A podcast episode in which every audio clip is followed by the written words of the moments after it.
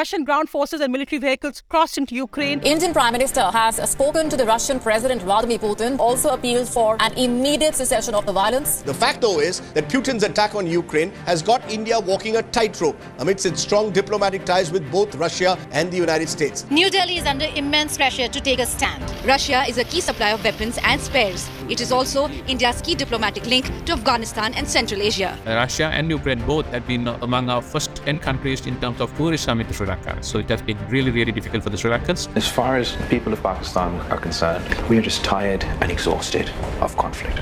We're very wary of being drawn into another forever war. Why is the global south taking a neutral position? They regard this as a proxy war between Russia and the United States over Ukrainian bodies. They're saying we don't want to take part in it. You know, somewhere Europe has to grow out of the mindset that Europe's problems are the world's problems, but the world's problems are not Europe's problems.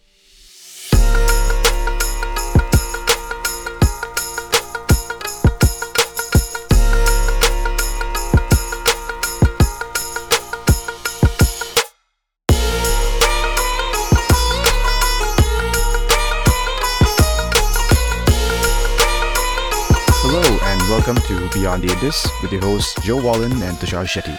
And this episode, we're going to talk about the Ukraine war from a different perspective.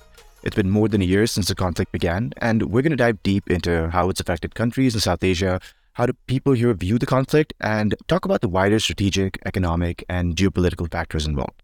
But before we dive into that, uh, Joe, uh, what have you been up to? Yeah, all good, all good with me uh, on my side. I'm currently on my way heading down to, to Kerala the news that India is overtaking China has, has been one of the big big headlines when it comes to population uh, this week. It's the first time since 1950 China hasn't been the world's most most populous country. A lot of talk in the media about kind of job creation, about sort of further strains on on sort of public sector infrastructure in India, so looking at education or health.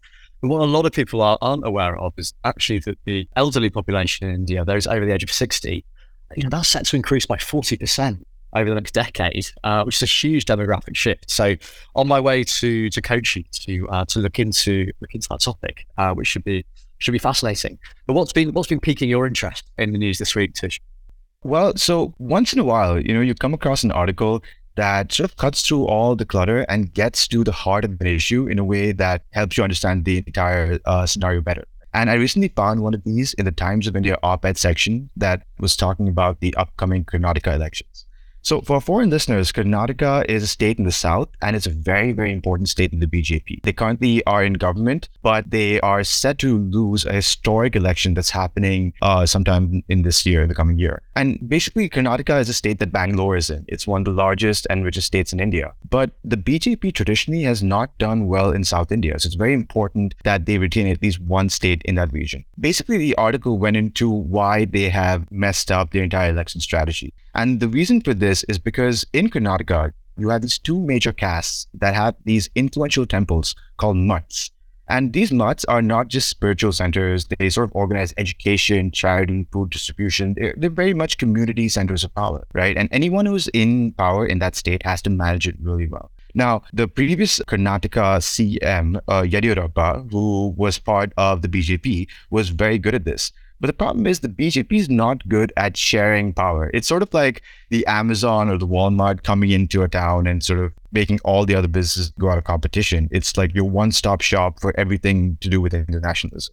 So what they did is they sort of downplayed Yediyurappa. They tried to create religious tensions by issues uh, like banning the hijab from colleges. They tried to uh, demonize a very, very historically important king in the region called Tipu Sultan, who was uh, happened to be Muslim.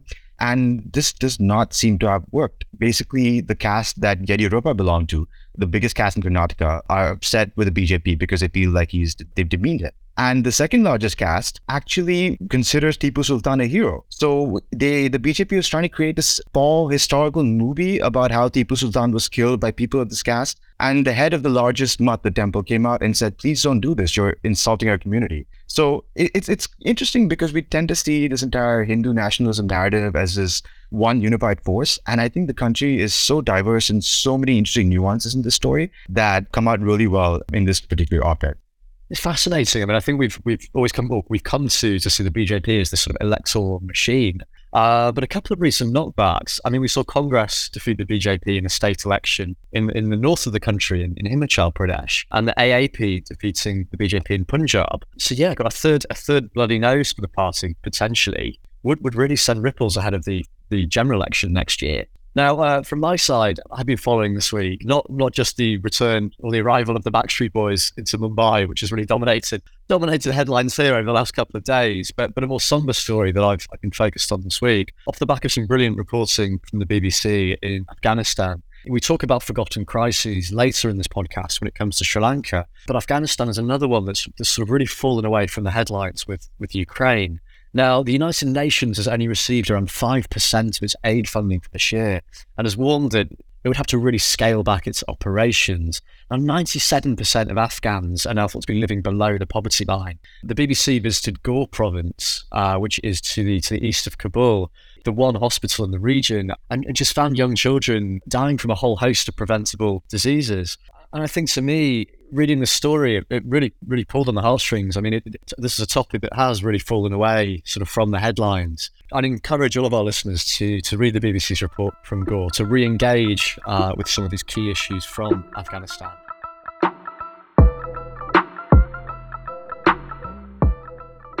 Okay, so now on to our main topic this week.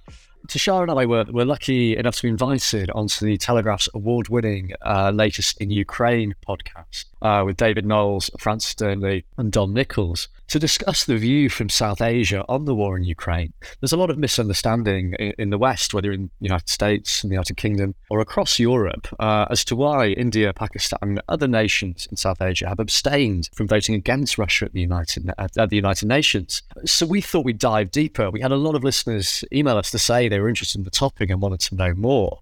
So not only to give our own insight, but also to match up this week with a couple of the region's best geopolitical thinkers. So that's what we're doing. We're going to dive into Ukraine, both looking at the view from South Asia and also the impact of the war in Ukraine on the region here itself. Stay tuned. Okay, so for, for this week, our first guest is the Hindu's diplomatic affairs editor, uh, Suhasini Haider, one of India's uh, most well respected journalists, uh, a real thinking head when it comes to, to looking at India's policies around the world.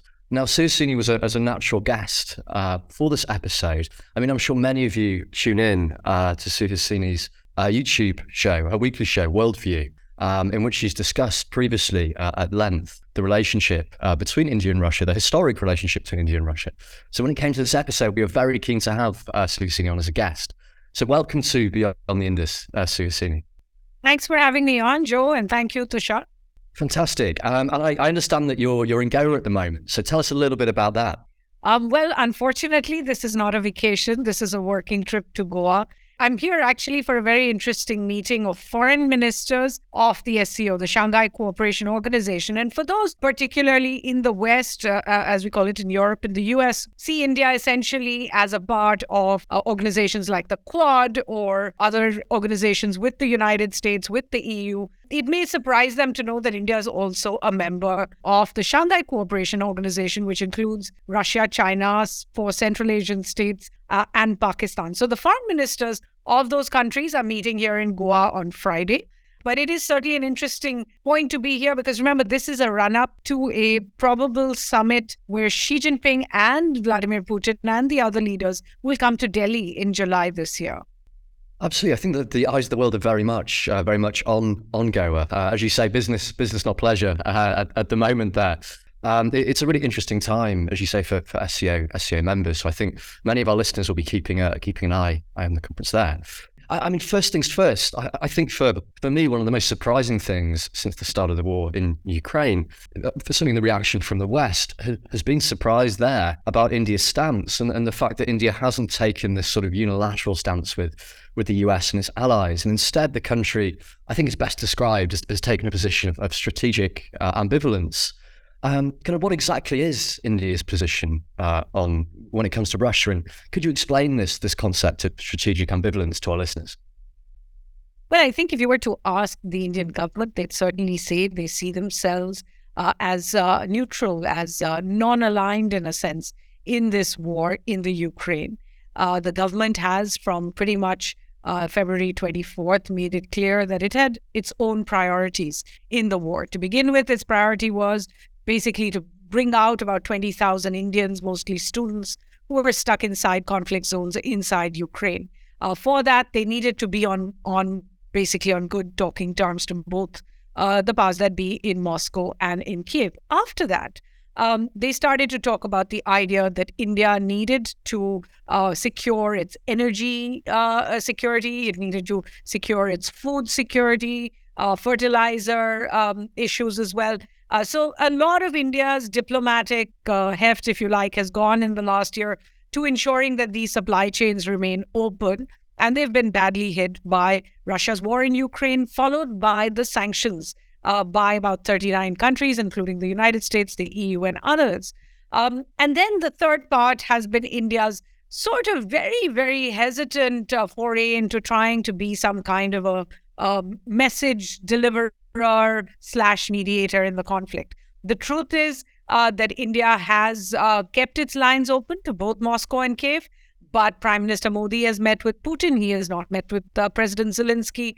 Um, the foreign minister has uh, been several times, uh, you know, to Moscow. The NSA has been, the defense minister has been. They've they've hosted Russian ministers in India. They have not hosted Ukrainian ministers at a ministerial level in India. Neither has any Indian big delegation gone to Kiev. So there is a difference in the way they're approaching the two of them. However, we do speak to also Western diplomats who maybe a year ago were really quite, eh, eh, you know, sort of optimistic that India would join their side of the fence, um, who now say, well, we're happy if India keeps some of the lines open to Moscow and passes on some of the messages we want. Of course, uh, the US and the EU have have significantly climbed down on the kind of threats they made a year ago when it came to India buying Russian oil.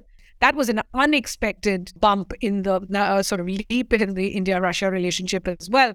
So, what we've seen essentially is India taking the stand that we don't want to take sides in the Ukraine war, uh, but we want to ensure that we are not hurt and we want to also represent the global south countries that should not be hurt by either the war um, or the sanctions as well. Yes, I think there was there was sort of real concern almost in, in the West when a month into the war, this is this is March 2022, we saw Sergei Lavrov, the, the Russian foreign minister, uh, make a visit to to Delhi, um, and this was quite widely widely condemned. Um, but for what a lot of our listeners maybe don't realize, I think certainly a lot of Western policymakers don't don't realize, is that India and Russia have this historic relationship that, that goes back decades. I mean, Jaishankar, the, the Indian foreign minister, described it as the, the most stable of all kind of major economic partnerships. I mean, are you able to explain uh, to our listeners how or what India and Russia's historic relationship entails? Well, you know, Joe, it's uh, it is a fact that India has uh, for decades had a very close relationship with the Soviet Union. There are many reasons for this, but in the Cold War, if you like, the US definitely uh, chose partners that weren't India, including uh, a partnership, security partnership with Pakistan. India had good ties with Moscow from the very beginning, from its independence. Uh, but it wasn't until 1971 when things really got much closer uh, because India and the Soviet Union signed what was called a friendship treaty that they uh, signed in 1971. Of course, it was signed just months before the war that led to the independence of Bangladesh. Uh, where Indian soldiers fought Pakistani soldiers eventually and helped liberate Bangladesh. That was a war again where the US chose to stand with Pakistan. In fact, at one point, uh, the US even sent in a fleet uh, in the Indian Ocean, supposedly to threaten India. At that time, the fact that the Soviet Union sort of backed India and certainly was in this cooperation agreement has always held very heavy over India's concept uh, conceptualization of its relationship with Moscow. Now, you might ask, that if in 1971 it was the Soviet Union that India tied up with, then that included both Russia and Ukraine. Uh, so why is India uh, showing its support for Moscow instead? And I think it is because of the kind of relationship that developed after. It was a very uh, close political relationship, one between the governments, but it was also a big defense relationship. And until about 2011 or 12, India got most of its hardware, defense hardware, from Russia. Even today, if you were to look at India's hardware dependency on Russia, it ranges around 50 to 60 percent. But the dependency on its spare parts is close to much more. It's actually closer to 80%. Finally, if you look at transfer of technology, and in this new age, uh, when you look at transfer of technology, it is only Moscow that actually does any kind of transfer of technology. So, this is something that India has been speaking to European countries about, it has been speaking to the United States about, but so far nothing has happened. Finally, in this entire supply chain, if you like, of defense hardware, there are India's defense exports, and its biggest headline item of defense exports is something called the BrahMos missile, and it literally stands for the Brahmaputra Moskva, uh, the two rivers, one in India and one in Russia. So you can see that they are linked. They're very lockstep when it comes to uh, defense hardware uh, imports into India, even though obviously this relationship is under a lot of strain since the Ukraine war for obvious reasons. Russia is using its defense hardware really for its own war, uh, not being able to export as much. India is unable to pay for a lot of this because of the sanctions. And it is a relationship that is, is fraying somewhat. Uh, but there are other parts to that traditional relationship. There's also India's energy dependence. And by that, you know, it isn't uh, that India used to buy Russian oil in the past. In fact, in the past, Russia was about 17th on the list of countries exporting to India. Today, Russia has been number one for the last few months. India has be- become, as of uh, December, Russia's biggest importer of oil. Uh, one of the reasons that India has been doing this is, of course, as you pointed out, keeping prices in India stable uh, energy prices in India stable. Uh, but what we've also done, and this was a story the Hindu worked on this week, we were looking at a report out of Helsinki that essentially called India one of five laundromat companies, uh, uh accusing India, China, Turkey, UAE, uh, and Singapore of actually buying so much Russian oil uh, that they weren't using it all internally for domestic purposes, but were actually exporting a large amount of it as crude products that had been refined in Indian refineries. One of those refineries is actually uh, 50% or nearly 50% owned by Rosneft, the Russian oil company. India also has um, uh, stakes in Russian oil and gas fields, uh, about $16 billion worth of it. Uh, and then when you come to the nuclear energy part of the equation, again, Russia is the only country that actually uh, operates and constructs foreign nuclear power plants in India.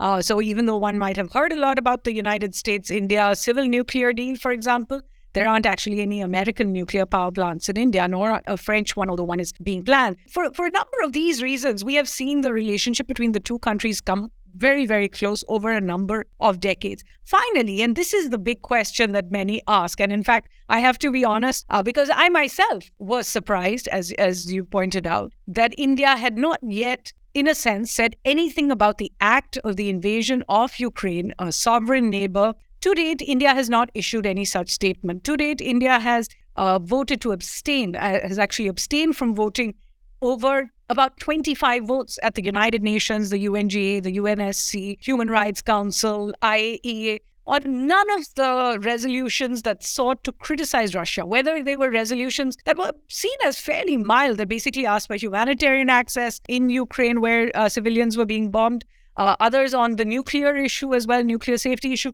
On none of them has New Delhi, has the Modi government actually voted. They have abstained from all those votes. Uh, and and one of the reasons for that has been the kind of support India has always received from Soviet Union and then Russia in the Security Council. As a permanent member, Russia has always held a huge, um, uh, a lot of power with the veto.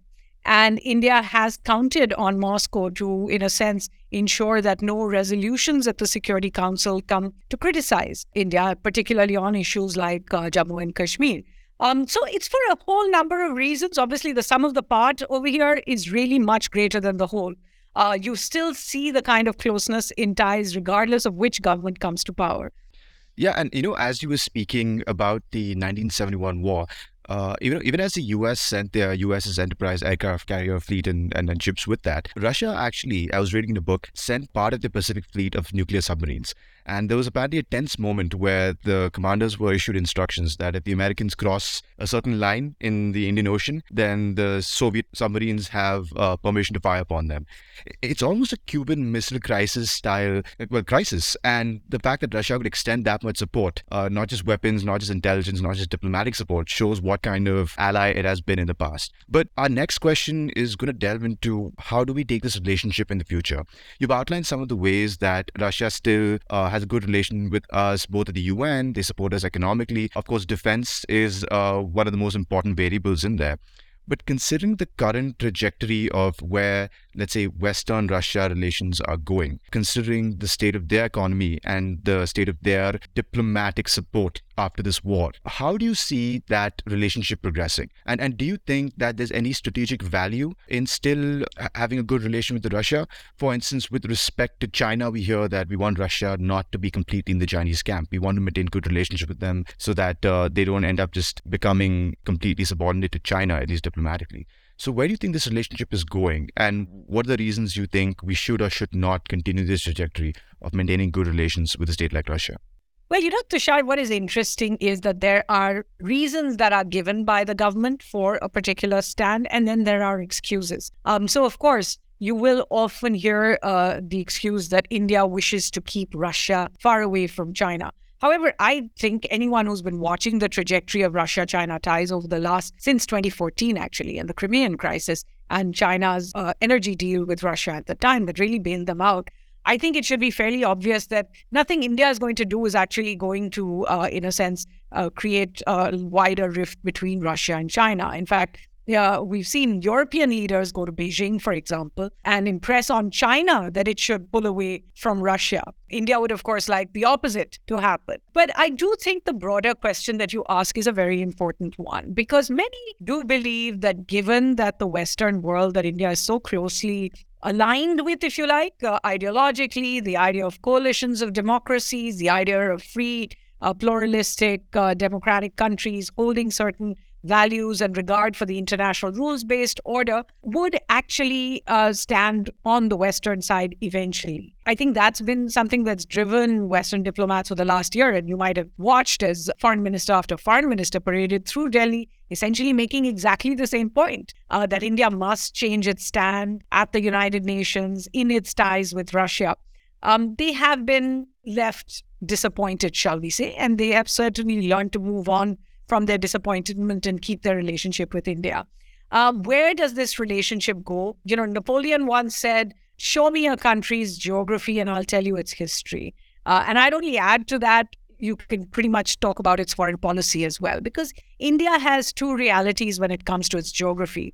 On the one side, of course, there is this Indo Pacific reality, the maritime sphere, where it is uh, uh essentially working with the EU, with the US, with the Quad countries, talking about Indo Pacific exercises, um, working on HADR, humanitarian assistance, uh, disaster relief together, working on things like vaccines and, and all the rest of that. But the large part of India's reality is taken up by its continental realities. And by that, I mean its frontiers with China and with Pakistan. 3,500 kilometers of a line of actual control. It's not even a, a notified boundary with China. And then another extremely tense line of control with Pakistan and a border with Pakistan as well. Given that reality, India is always going to have to keep a lot of its resources and a lot of its focus on its continental boundaries.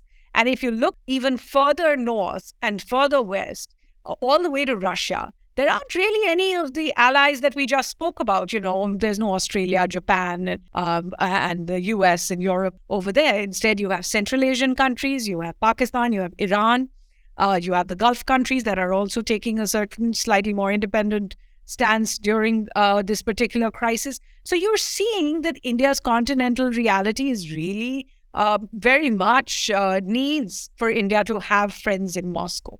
So where does this relationship go? I think it still goes exactly as it has gone in the past. Maybe transactionally, you will see a difference. As I said, it might become virtually impossible to do more defense trade between the two countries. India may be looking elsewhere for its uh, defense imports in the short term, certainly, but it does not change the strategic underpinnings of India right now.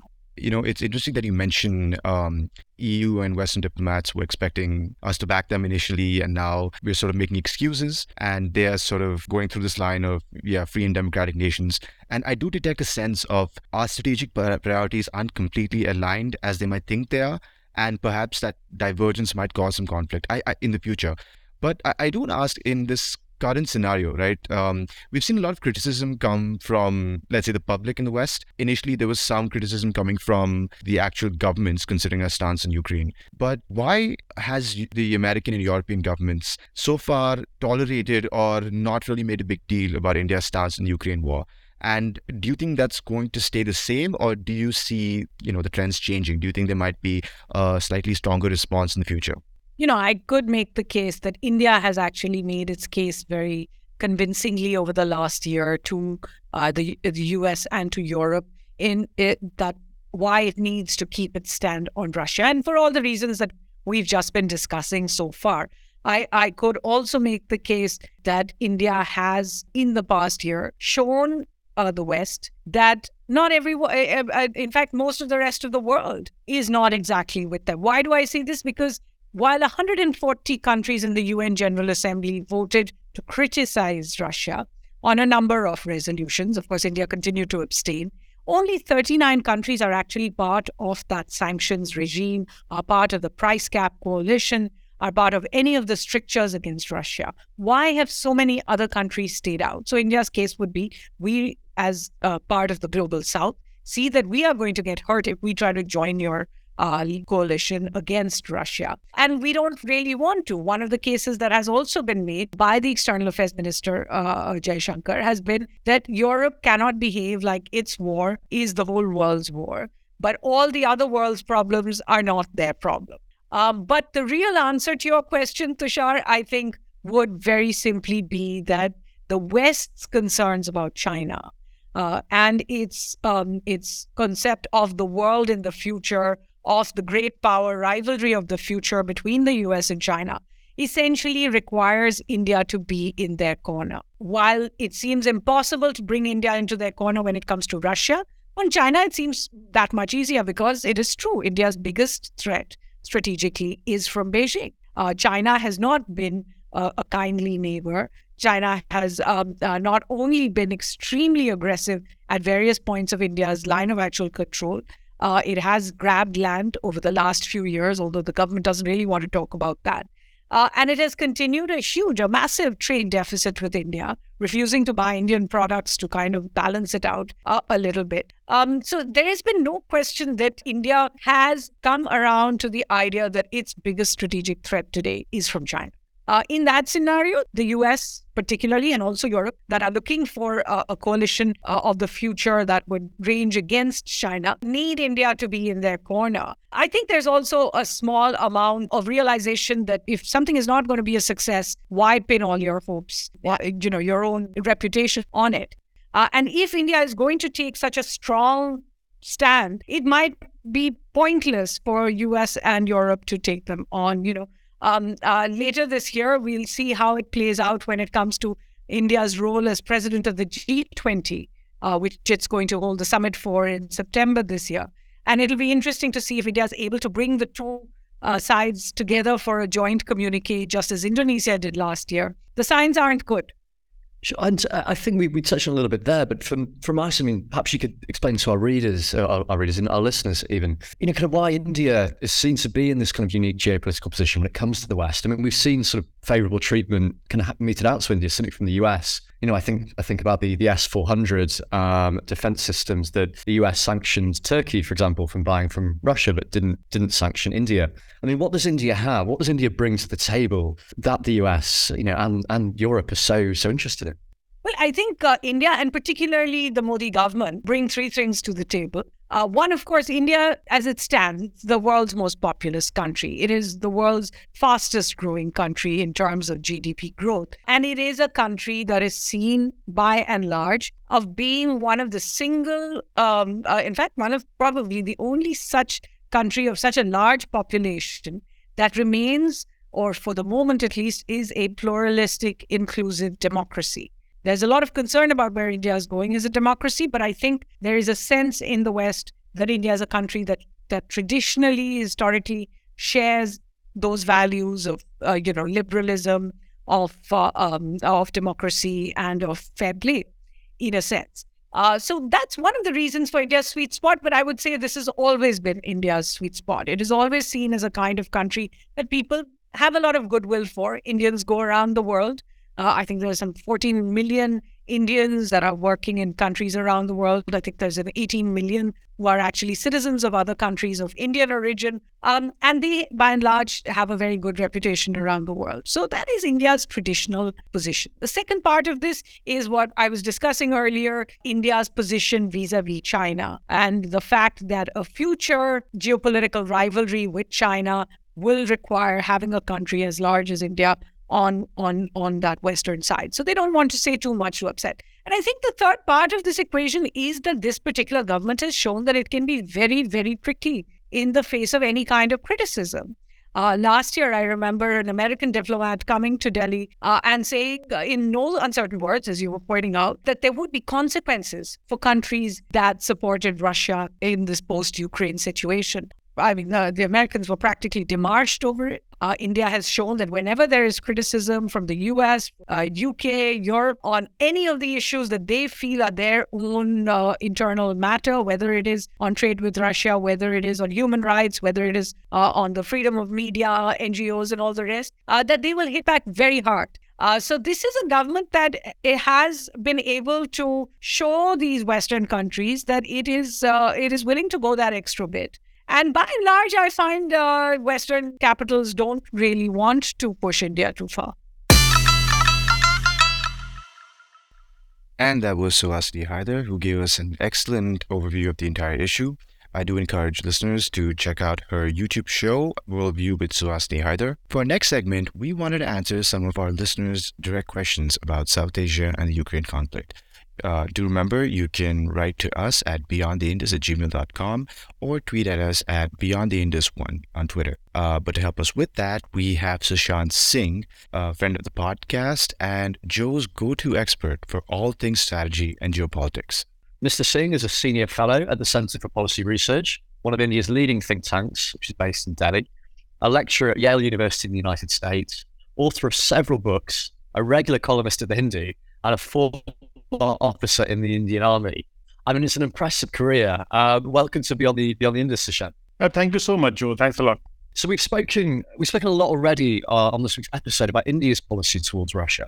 But what explains the policies of other countries in the region, say Pakistan or Sri Lanka, who've also purchased oil from Russia uh, and also abstained from voting against Russia at the United Nations? Uh, you know, kind of what might decide these countries' policies, Sushant? So essentially, each country is unique by itself. So as uh, I'll take Sri Lanka first. So as you know, Sri Lanka used to get a lot of tourists from Russia. It, its economy was dependent on, in a certain manner, on those Russian tourists which were coming. This, I think, second highest number of tourists which, from any country that Sri Lanka was getting was from Russia. Also, uh, a large chunk of black tea that Sri Lanka was exporting was going to Russia. Uh, Sri Lanka was also dependent on Russia for wheat Sri Lanka was also dependent on Russia for a lot of other goods. It, uh, both Russia and Ukraine were major trade trade partners for, uh, for for for Sri Lanka. Also, Sri Lanka has very close ties with China as well as very close ties with India. Uh, and in that sense, because both India and China have been abstaining on uh, on on the Russia issue, on the Ukraine on the issue of Ukraine invasion, uh, it's very logical that Sri Lanka has uh, has followed that line. Uh, in fact, like many other third world countries, many other countries of the global south, they do not wish to take on Russia or to antagonize Russia or to antagonize China in any manner. They think that this path where they do not antagonize either side, either the West or or, or, or Russia or China, works best for them. Uh, as far as Pakistan is concerned, it's a very different different case. Pakistan was a very close ally of the United States throughout the Cold War and even after the Cold War because of the military operations in, in, in Afghanistan. With Russia, it has, it has had very limited ties. But because of the economic crisis that Pakistan finds itself in and the very poor state of its relationship with the United States, it's looking at Russia as, as only a, some kind of an economic partner which can provide it with some fuel, cheap fuel, which can provide it with some food, and try and elevate some of the concerns that, that it has. Uh, but also, it comes from the fact that China and Pakistan are very close allies, and China and Russia have great ties. Uh, but the Russian deputy, deputy prime minister last month very clearly said, he clarified there would be no military ties with Pakistan, there would only be economic ties with Pakistan. Another interesting fact about Pakistan is that Pakistan is one of those countries which is actually supplying ammunition to Ukraine through one of those bridges which have been created by the uh, by London by the by the UK, uh, and that makes the situation pretty complicated. But because Russia wants to have uh, as many economic partners as it can get at this point in time, it is overlooking those issues and uh, continues to engage with Pakistan.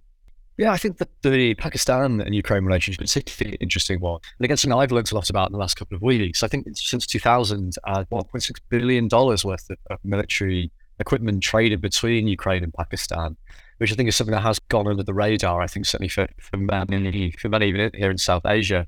And I look over the last week or so, and there's been a deal for uh, Islamabad to send ammunition to Kiev.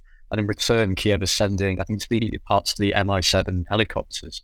So this this is a, an interesting relationship there. Then on the other hand, you have it's the first shipment of oil will arrive in Pakistan um, later this month from Russia. It's been a, ch- a, Chinese brokered deal, as I'm sure many of our listeners will, will know. Uh, very strong relations between Islamabad and Beijing.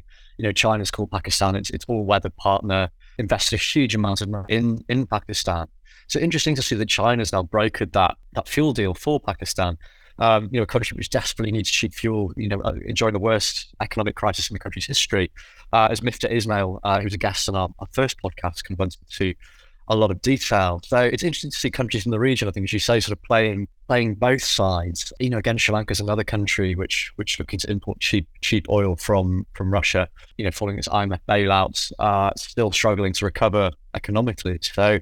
They're very interesting, I think, across the region to see kind of countries abstaining and putting national interests first and feeling the feeling confident to do so and not risking kind of pushback from from the US. Yeah, uh, that's true. Uh, Joe, actually, uh, another interesting facet is that the uh, main battle tank that the Pakistani army uses, which is the T-80UD, is actually a Ukrainian tank. That's the mainstay of Pakistan army, and Pakistan army, as you know, continues to dominate Pakistan's society, polity, economy in every possible way and that could perhaps explain some of the affiliation that Pakistan feels feels for Ukraine uh, and is going ahead with supplying the kind of ammunition that it is supplying. So, uh, listener of ours, Marcus Bellinger, uh, wanted to get an update about the situation in Sri Lanka. We've already discussed Pakistan's polity crisis in the previous episode, but Sri Lanka has also gone through a significant crisis in its uh, own country. So, what is the latest from Sri Lanka, and how are they coping with this geopolitical conflict in their economy? Um, yes, so it's it's a very good question. Uh, we're, we're, always happy to to hear from our from our listeners. So thank you for, for emailing in, uh, Marcus. Um, yes, so Sri Lanka is a country that I spent an enormous amount of 2022 reporting from during the sort of peak of the crisis there, and it was just heartbreaking to see, you know, rampant inflation out of control, but still kind of massive sort of food insecurity. And Save the Children have called it a crisis. You know, reports of, of stunting amongst children widespread, and and again, you know, almost like daily, weekly alerts from Sri Lankan hospitals. I regularly catch up with the medical association there and the senior figures and in many hospitals, those you know that medication isn't available. So Sri Lanka still has has a has a long way to go. Um, you know, a mass exodus of Sri Lankans as well, leaving, leaving the country. Kind of record numbers of Sri Lankans applying for, for permits to to leave. Um, I think from, from India as well, we've we've seen kind of boats of Sri Lankans arriving in Tamil Nadu, particularly from the north of the country and poorer part of Sri Lanka, uh, which we haven't seen, as far as I'm aware. Maybe uh, Sushant, you could, could, confirm on this since since the civil war in Sri Lanka. It's a still very very difficult situation in the country, but hopefully this is the start of the start of things slowly improving. Uh, two things here. One is in South Asia, Sri Lanka was the most prosperous country. Uh, there was no other country which had the kind of per capita GDP that Sri Lanka boasted of. And the second thing is that the Ukraine uh, war has has been a hammering blow to Sri Lanka, suffering from economic crisis even before the war happened. So the three major issues which came out, which, which had already come out during the economic crisis and which have been really hammered home uh, in the Ukraine war is, as Joe said, the food issue, the fuel issue, and the fertilizer issue. And on all those three counts, uh, Sri Lanka has really uh, got the wrong wrong end of the stick, uh, so so so to speak. Uh, inflation is very very high. Human, it's a humanitarian crisis it is also a political crisis because even today there is no political answer to the problem that that that came in two three years ago.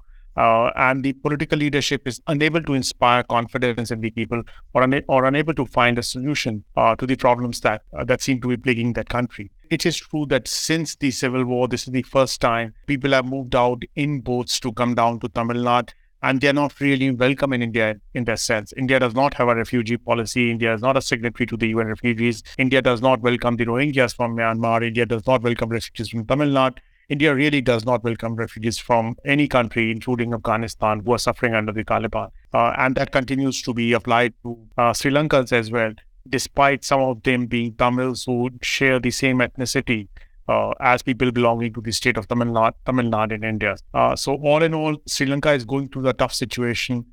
Yes, it, it's you know it, it really is a, a, sad situation. And again, you know, we, we talk about kind of macro political mismanagement in Pakistan, but in Sri Lanka, you know, I, I think even even worse. I mean, as Sushant mentions, that the issue of fertilizer was was a key one there, where the Sri Lankan government uh, this this outright banned the chemical fertilizers without without warning. Um, and farmers had obviously used the products for, for decades and decades, um, which led to a massive, massive drop in yields. Um, the war in Ukraine made things worse because Sri Lanka was a massive fertilizer importer uh, from both Russia and Ukraine, uh, and that flow of fertilizer was halted. Um, so when the government then reversed the policy and, and let farmers use chemical fertilizers again, the price of fertilizers had, had skyrocketed you know, a story comes to mind from, from last week, which we covered at the, at the, Telegraph, which was, you know, there's been controversy in Colombo over a proposed policy to send uh, 100,000 monkeys that are uh, macaque, a certain type of macaque monkey that is only found in Sri Lanka to China. The motivation seems to be for some extra foreign exchange, but environmentalists and activists in Sri Lanka are outraged by this and have said that the monkeys will end up in, in medical facilities or even even in restaurants. So it does give an idea about how desperate situation is there when it comes to, to foreign exchange, when it comes to the economy, that these kind of policies are, are being considered. Yeah, one to, one to keep an eye on for the rest of this year, I would say. It's also interesting that the that the global attention has actually moved away from Sri Lanka uh, because of mm. Ukraine because of the Ukraine crisis, uh, and that's why it's a very important question that uh, that this listener has raised because uh, to pay attention to the crisis that is still brewing in Sri Lanka uh, is, is, is at least in some manner uh, is is critical, is important, particularly for South Asia. Yeah, I, I couldn't agree more. I mean, it's from a sort of journalistic perspective, trying to get stories commissioned at the moment on Sri Lanka is very difficult because, as you say, that the world's focus is on Ukraine, and, and because the crisis has been so long-standing in Sri Lanka, trying trying, trying to get stories out there, um, you know, has been difficult recently. Um, I think the Financial Times have done a couple of very good sort of deep dives on the continued crisis there. So for our listeners that are keen to to read more about it, I would I would have a look there on, on the Financial Times moving on, how, I mean, Sushant, uh, how would you explain the reaction of the Indian public to the war in Ukraine? I mean, I think one study that really stuck out to me was that in, in January, there was a poll done by, by Morning Consult, which showed that 38% of Indian adults blame Russia for the war, but combined 44%, so, so a higher, a higher percentage, blame the US or NATO. I mean, why do you think that might be here in India? So I think the uh, the, the the reason may be twofold. One is at the the elite level, it is the it is the history of the Cold War and the relationship that uh, the very close ties that India had had with Moscow uh, all during the period while the United States was supporting Pakistan, and the fact that Indians always believed the Soviet Union or thereafter Russia would is, is a country which would come to their aid. Uh, has created a narrative which has seeped in elite circles where the United States is not trusted even today despite the fact that uh, Indo-US ties have really uh, have really improved and have become very strong. But even then, within the elite circles, I regularly hear voices that no, no, no, you cannot trust the US.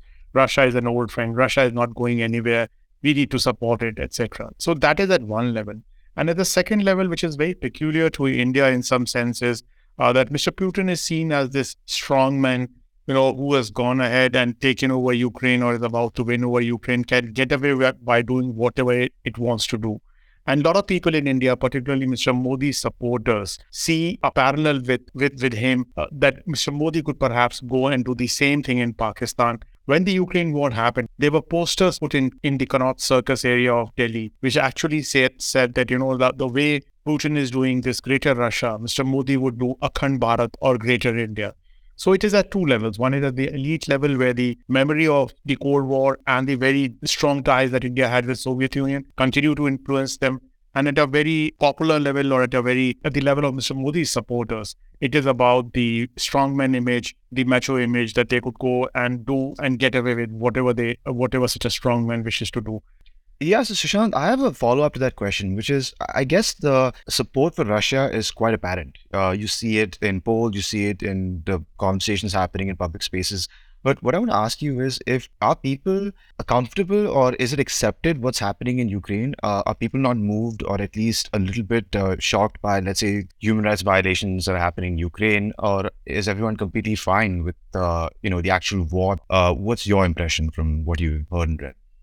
Yeah, my impression is exactly same as yours that we that it uh, the scenes coming out of Ukraine do not seem to to move the, move the people at all. Uh, this they have not resonated at all with with large masses of of Indians. There's absolutely no empathy or sympathy that you see uh, see for what's going on in Ukraine and the way Ukraine has been targeted.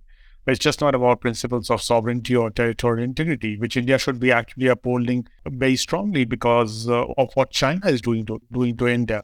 Uh, but even then, uh, the Indians do not seem to be moved by the, these scenes. If I were to be slightly politically incorrect, but Indians are not moved by the scenes of human rights violations within their own country, whether it be in Jammu and Kashmir or be it in Nagaland or Manipur or elsewhere. So to expect a large section of Indians to be moved by scenes coming out of Ukraine is actually uh, expecting a bit too much.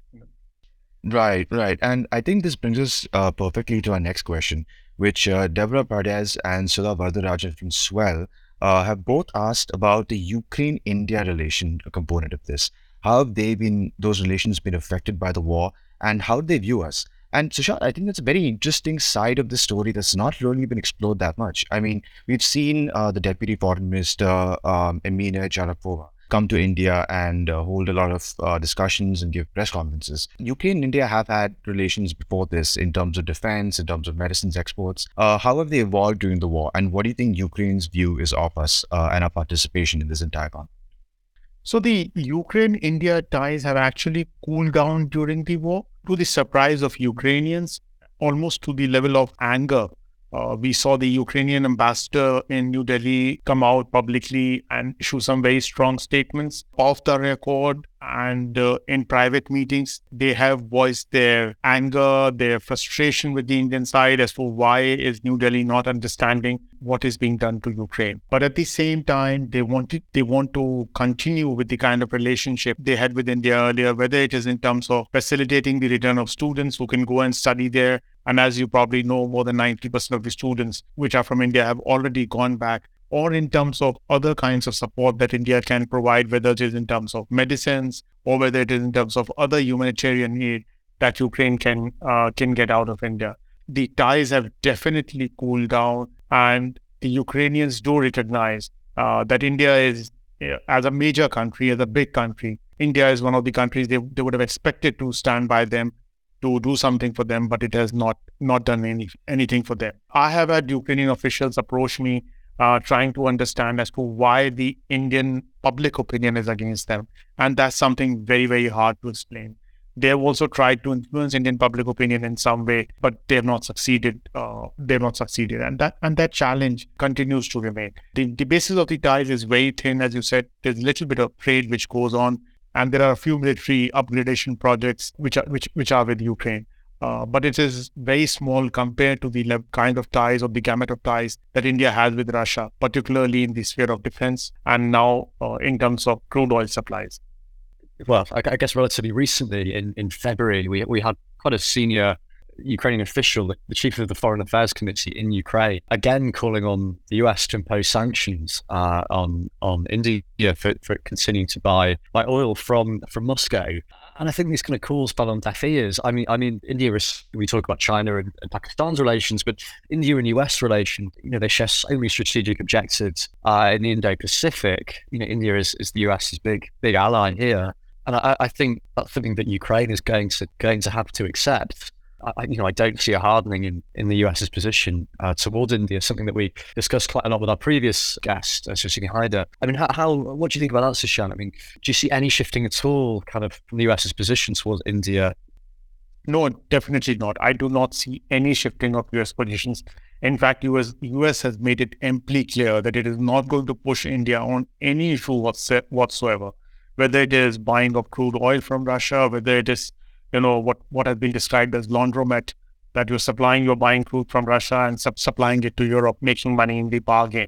So very clearly, the Biden administration has taken a call that they're going to overlook everything as long as India can cooperate with them, work with them in the Indo-Pacific and against China, whatever the larger new emerging geopolitical scenario that is emerging. If India can work along with the United States, it's going to overlook every other issue, including Russia. And I do not see that any calls by Ukraine are going to change that calculation uh, for the Biden administration. For them, China remains the, the biggest threat, and India is the biggest country which lies in Asia that can afford that can in some way, if not counter, at least provide a major obstacle to the to Chinese designs.